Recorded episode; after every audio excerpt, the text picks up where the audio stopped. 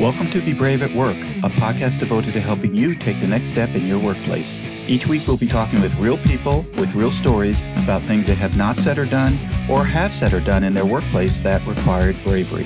Let's get started. Hi, everyone. This is Ed Evarts, and I'm the founder and president of Excellius Leadership Development. Welcome to Be Brave at Work, a podcast devoted to helping you take the next step in your workplace.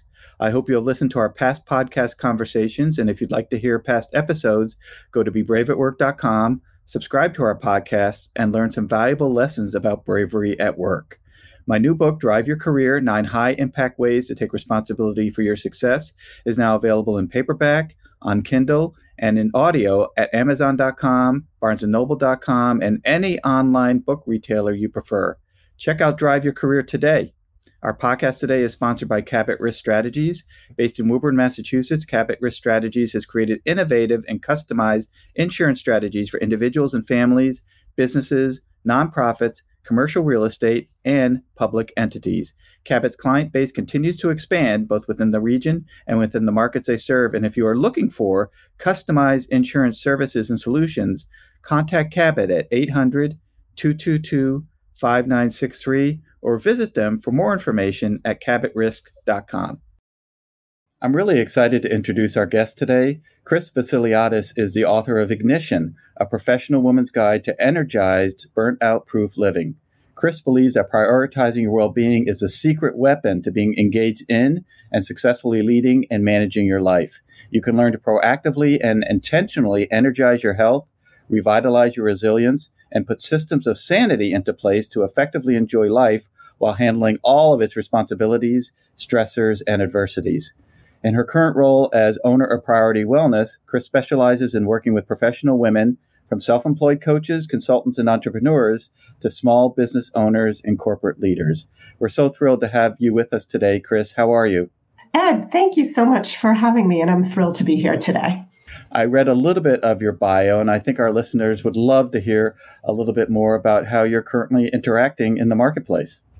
Sure. So these days, I am, I call myself a burnout buster and speaker and author. So I work primarily in helping folks who feel overstressed, overwhelmed, overburdened by their current life's demands, and they are kind of struggling with how they're basically running their day-to-day lives. They figure they feel like the way they're running things isn't effective and or it's exhausting them.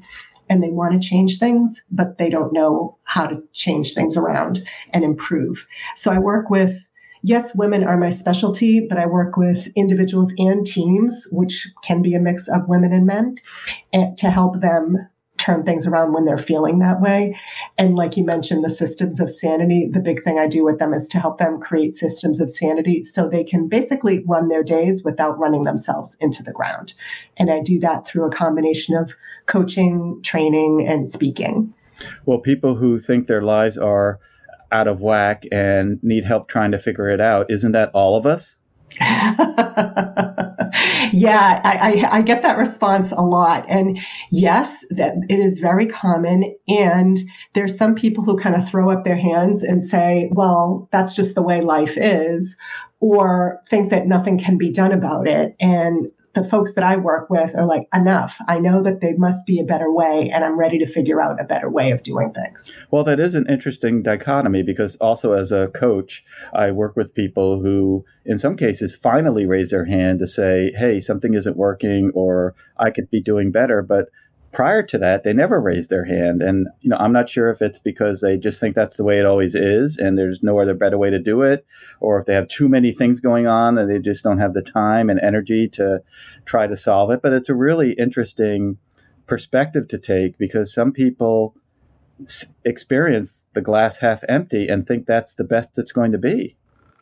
Right. We have a lot of role models, uh, particularly in, in, women, who run around like chickens with their heads cut off and think, well, that's the definition of success because that's that's what I'm seeing other people doing. Like if, if, if you're constantly busy, that's a good thing, and if your schedule's jam packed, that's a good thing. And I'm kind of on a mission to turn things around and create different role models of people who are running their lives in a way that is not compromising their health and that isn't exhausting them and making that more the norm versus the other way of behaving. So it's a lot of it is creating awareness around what is just because that's a common thing that you see out there, that doesn't mean that it's normal. So I'm, trying to change what, what normal can look like in the workplace today.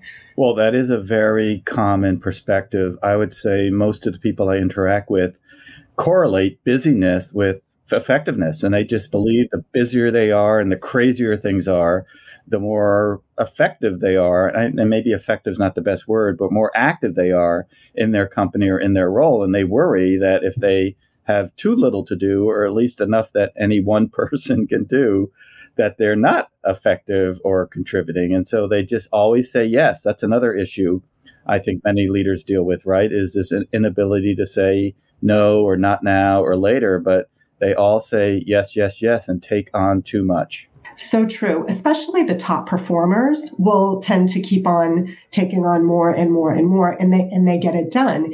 And yes, there's a lot of people who think busy equals productive and that's a good thing. And it doesn't necessarily mean that. Um, you can be productive without burning the candle at both ends. And it's are you doing are you working on the right things? Are you doing them in the most efficient way?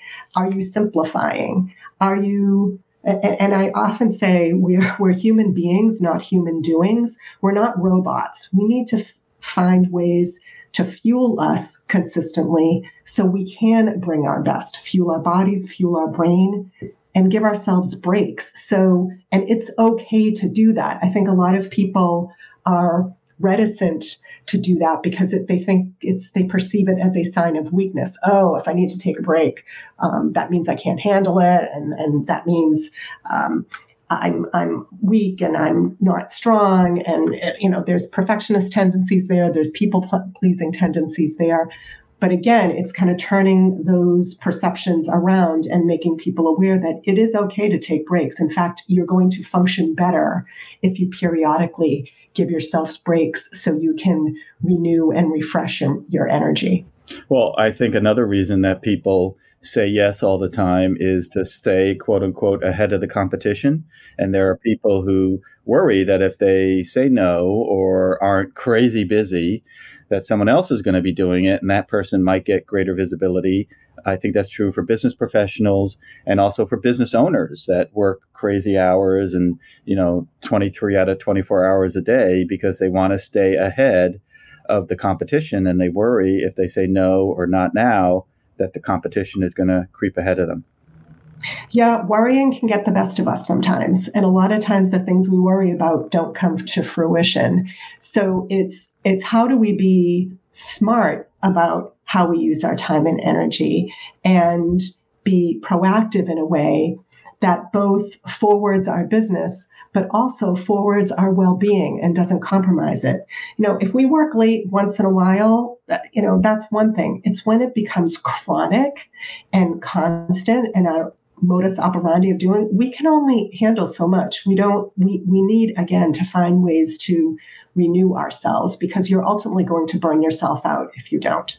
Well, and it seems like most people raise their hand when they get to a breaking point. I'm not saying that's everyone, but it seems as though they survive in this mode you know, until at some point, either due to health or some other kind of change or issue in their life that they say, I can't keep doing this or, you know, this is killing me, etc. In your experience and working with the people you've worked with, are people proactive and say, "Hey, I'm feeling this and I don't want to get there," or are they reactive and saying, "I can't keep doing this"? Yeah, uh, both, all of the above. it's um, I think for for the folks who ultimately come to work with me, they're in the latter camp of uh, I, I, can't keep this up. I, I, need to turn things around. Um, they might have had a visit to the doctor's office that kind of gave them a scare. They might have had a health scare, for example, and that could be their wake up call. Or they're just beyond exhausted. And so that's their, their sign to change. Or they are close to someone who also was overworking themselves and was suffering as a result of that. And and they're they're tired of suffering themselves. So it, it's kind of like they say, "Uncle, enough. I I, I want to be able to turn things around. There's got to be a better way, but I just can't see my way out of it in all in all the busyness that I'm in." Well, part of it might be due to uh, how we are trained in this arena and what we see in the movies. Because in the movies, uh, you always see somebody who works 23 out of 24 hours a day, and there's some type of relationship issue that is impacted because the significant other just can't continue to survive in this type of relationship. And that's the you know the thrust of the movie right is that the relationship is falling apart. And that's when they reach out for help the second one which i think you're dead on is a health issue right that they experience some type of health trauma and decide that the life that they're living is just too much. So, unfortunately, the way that we operate today, it seems like it's some type of significant health or relationship issue that causes us to do something about it. It could be any one of those things. It could also be a performance issue at work. You might start forgetting deadlines. You might, uh, or um, missing appointments, or forgetting something someone told you, or just not being as on, or being more short tempered in work. Um, so there are ways that it affects your work performance as well. And so any one of those things can, can kind of be a wake up call. Or um, listening to a podcast like this and hearing that okay there's there's another way we can function we don't have to continue this norm of burning the candle at both ends well, I would love to hear somebody say, you know, I was burning the candle at both ends, and then I heard this podcast called Be Brave at Work with Ed and Chris, and it changed my life. Wouldn't that be great? so bravery at work is, I think, as you were talking, uh, as you were introducing yourself, you know, bravery at work, I think, is another stressor that can exist, or the absence of bravery, right? That you're in some type of work relationship, or there's something happening at work uh, behaviorally that's causing you significant stress and you don't know what to do about it or how to operate. You know when you work with these business professionals you work with chris uh, you know does the topic of something that i'm experiencing that is not good come up a lot? It comes up in a variety of different ways i would say. And the not good i would say around burnout could either be uh, a lot of people have a misconception of, well, it's the individual's problem in, in terms of how they're organizing their day that they're burning out. Well, that could be a part of it, but it could, could also be the culture, what, what's what's expected, what, what's communicated uh, verbally and non-verbally, uh, what what behaviors are modeled, are, are is leadership demonstrating what well-being looks like? Are they doing things as simple as taking a break for lunch or, or doing walking meetings or getting outside during the day? Are they signing off at a reasonable time during the day for example? So if it depends on what the climate is like. If people, I find, if people feel safe enough to kind of raise their hand and say, hey, I, I need some help and I, I'm looking for ways to offload, redelegate, better better organize my day so I can be more productive and and perform at my best. Well, we have talked a lot on this podcast about the concept of psychological safety, which is the owner or the leader creating an environment where saying what you just said is okay to say. I think a lot of people don't say it because they're afraid that it won't go over well or uh, that they're career is going to end, right? If they ever say, I, I, am really overwhelmed or I've got too much to do, they're afraid their boss is going to say, oh, well, step out then and we'll find someone who can do it all if it's not you. Um, but you know that's that need to have a psychologically safe environment. I think is a significant part of the equation. If you work in an organization where you do not feel psychologically safe, if you feel you're going to be judged or belittled because you have something to say that's impacting you or that you're experiencing, your likelihood of saying it is diminished. And going back to my original point with you, you know, I think that's what leads for, for some people to create a very stressful environment. Oh, it's so true. And yeah, the psychological safety piece is, is absolutely critical in terms of feeling like people have an opening that they can either raise their hand and say, you know i'm drowning here and or even give feedback on gee have you thought about doing this this way instead um, are, are, uh, is leadership open to feedback in terms of a, a new and different way of doing things that can help people's performance ideally everybody should be working collectively to enable the best performance of everyone. And that includes taking into account people's well being in the process.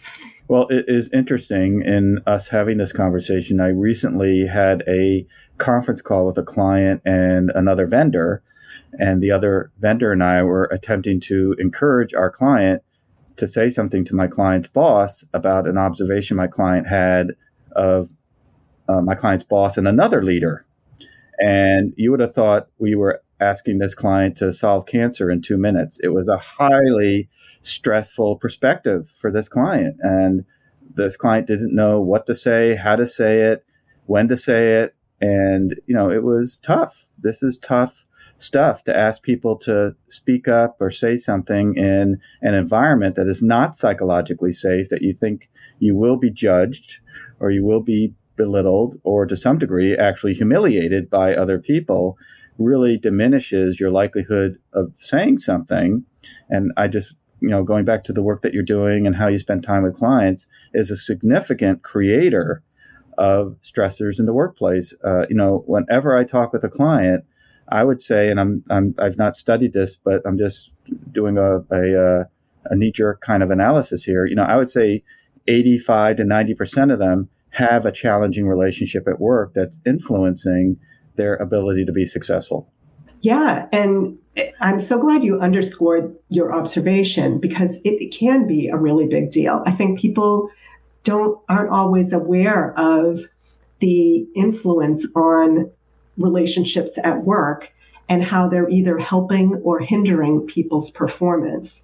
So it's it's very whether folks are listening are in a leadership role or in a team player role, it's very important to be aware of that sort of dynamic and look at what you're bringing to the relationship, uh, communication wise, observation wise, and how how you can help cultivate that so you're meeting the overall objectives of the company and yourself as a contributor. How can you be your best? And to me, that's the perspective for people to come with is you know, I'm I'm here tr- looking to be my best here, and for me to do that, here's what I need. Well, I love that you shared that, Chris, and I think that's a great lesson for our listeners. That I'm a big believer that change starts with yourself, and that if you're experiencing something or seeing something or feeling something, you have, a, in some ways, an obligation to say something to someone about what you're observing and experiencing it, because uh, you know, nobody knows you better than you. And if this is something that could be done a little bit differently or a little bit better, you should say something. I think that's also a great way in some aspects to relieve stress, you know, get it out of your head and tell somebody, even if it's in confidence with somebody that you're practicing, like a family member or, you know, an next door neighbor to say, Hey, I'm experiencing something at work. Can I just share it with you? And maybe by sharing it with you, it'll become clearer to me as to how I need to say what I need to say. So it's so key. And I think it's also really important to role play that in the examples that you brought up there. You could role play it, like you said, with a neighbor or with someone you live with, with someone else at work, perhaps, or or someone who's not even involved in the whole situation, uh, some objective third party. So you could role play what you're going to say. It helps you think out loud, and you can decide on what's what's the best timing for this? And, and, you know and we're all working in this situation now where we're either working from home we're hybrid we're in the office you know what, what's the best time and place for this interaction that i want to have and who needs to be a part of that conversation? And what do i and what am i looking to happen as a result of it um, so, so to get really clear on what your intention is for the discussion, what are you looking to ha- happen, um, and also remember to use a lot of I statements in, in what you're conveying. Well, I think getting clarity around what the outcome is you're looking for is super important because oftentimes people feel as though you're saying something to them to be judgmental or that you're hitting them across the head with the proverbial two by four and that that wasn't your intent right that you were talking from a place of caring and uh, information, not from a place of judging and assessing. And I think because people worry that that's how they're going to be perceived, that's one of the reasons why they never say anything. And in fact, oftentimes they end up doing something more dramatic, like leaving the company or finding another job, than simply saying something to somebody that might be helpful to them. Chris, what other idea? How about one more idea? You shared a number today. You know, I think I statements are incredibly important. I think having a role model that you can practice with is incredibly important. Uh, you know, these are all great ideas that we're sharing with our listeners. One, you know, what's one other thing somebody could do to kind of grab hold of this stress, if that's the right uh, metaphor, and be braver at work, or at least think about how to be braver at work? Yeah, I think uh, for me, a lot of times, Ed, it comes down to being present with what is. We can get caught up in the swirl of drama and the chaos of what's going on outside and think about the, the what ifs of if I say this, well, what if this might happen? Or um, worrying about wishing things were the way they were in the past. And instead looking at, well, what's what's fact right now?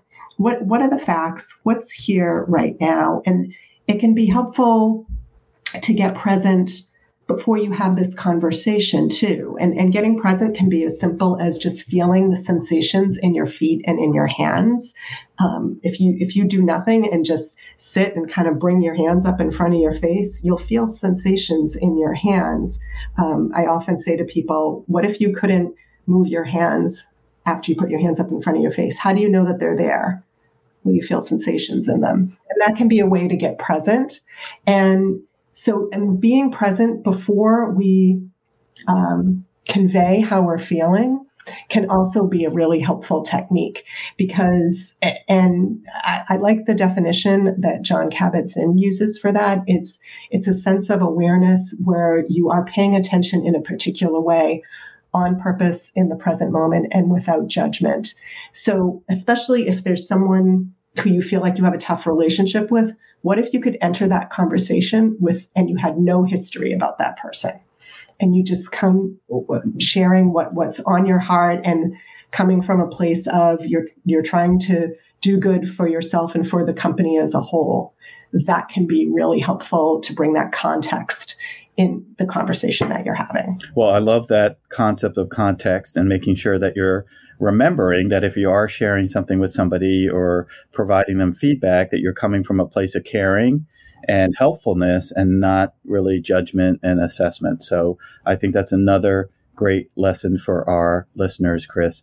It's been fantastic speaking with you today and continued success in all the work that you're doing with business professionals around the globe. Do you have ways that folks can get in touch with you if they want to talk more about the work you're doing or your thoughts about bravery at work? Absolutely, Ed. Uh, the best way for folks to get in touch with me is via my website, which is prioritywellness.com. That would be the best way to get a hold of me. Fantastic. Well, Chris, thanks again for spending time with us today. It was great speaking with you. Thank you so much, Ed. And to our listeners, thank you for joining us this week, and we hope you join us next week as we further explore being brave at work. We also remind you to subscribe to our podcast at bebraveatwork.com and our download and listen to our podcast on multiple online platforms. We are everywhere. Our podcast today was sponsored by Cabot Risk Strategies, whom you can reach at 800 222 5963 or visit them for more information at cabotrisk.com. And a reminder to check out my new book, Drive Your Career Nine High Impact Ways to Take Responsibility for Your Own Success, which is available in paperback, on Kindle, and in audio everywhere online. Do you have something to say, yet are not saying it? Do you have something to do, yet are not doing it? Now is the time to be brave at work. Have a great week.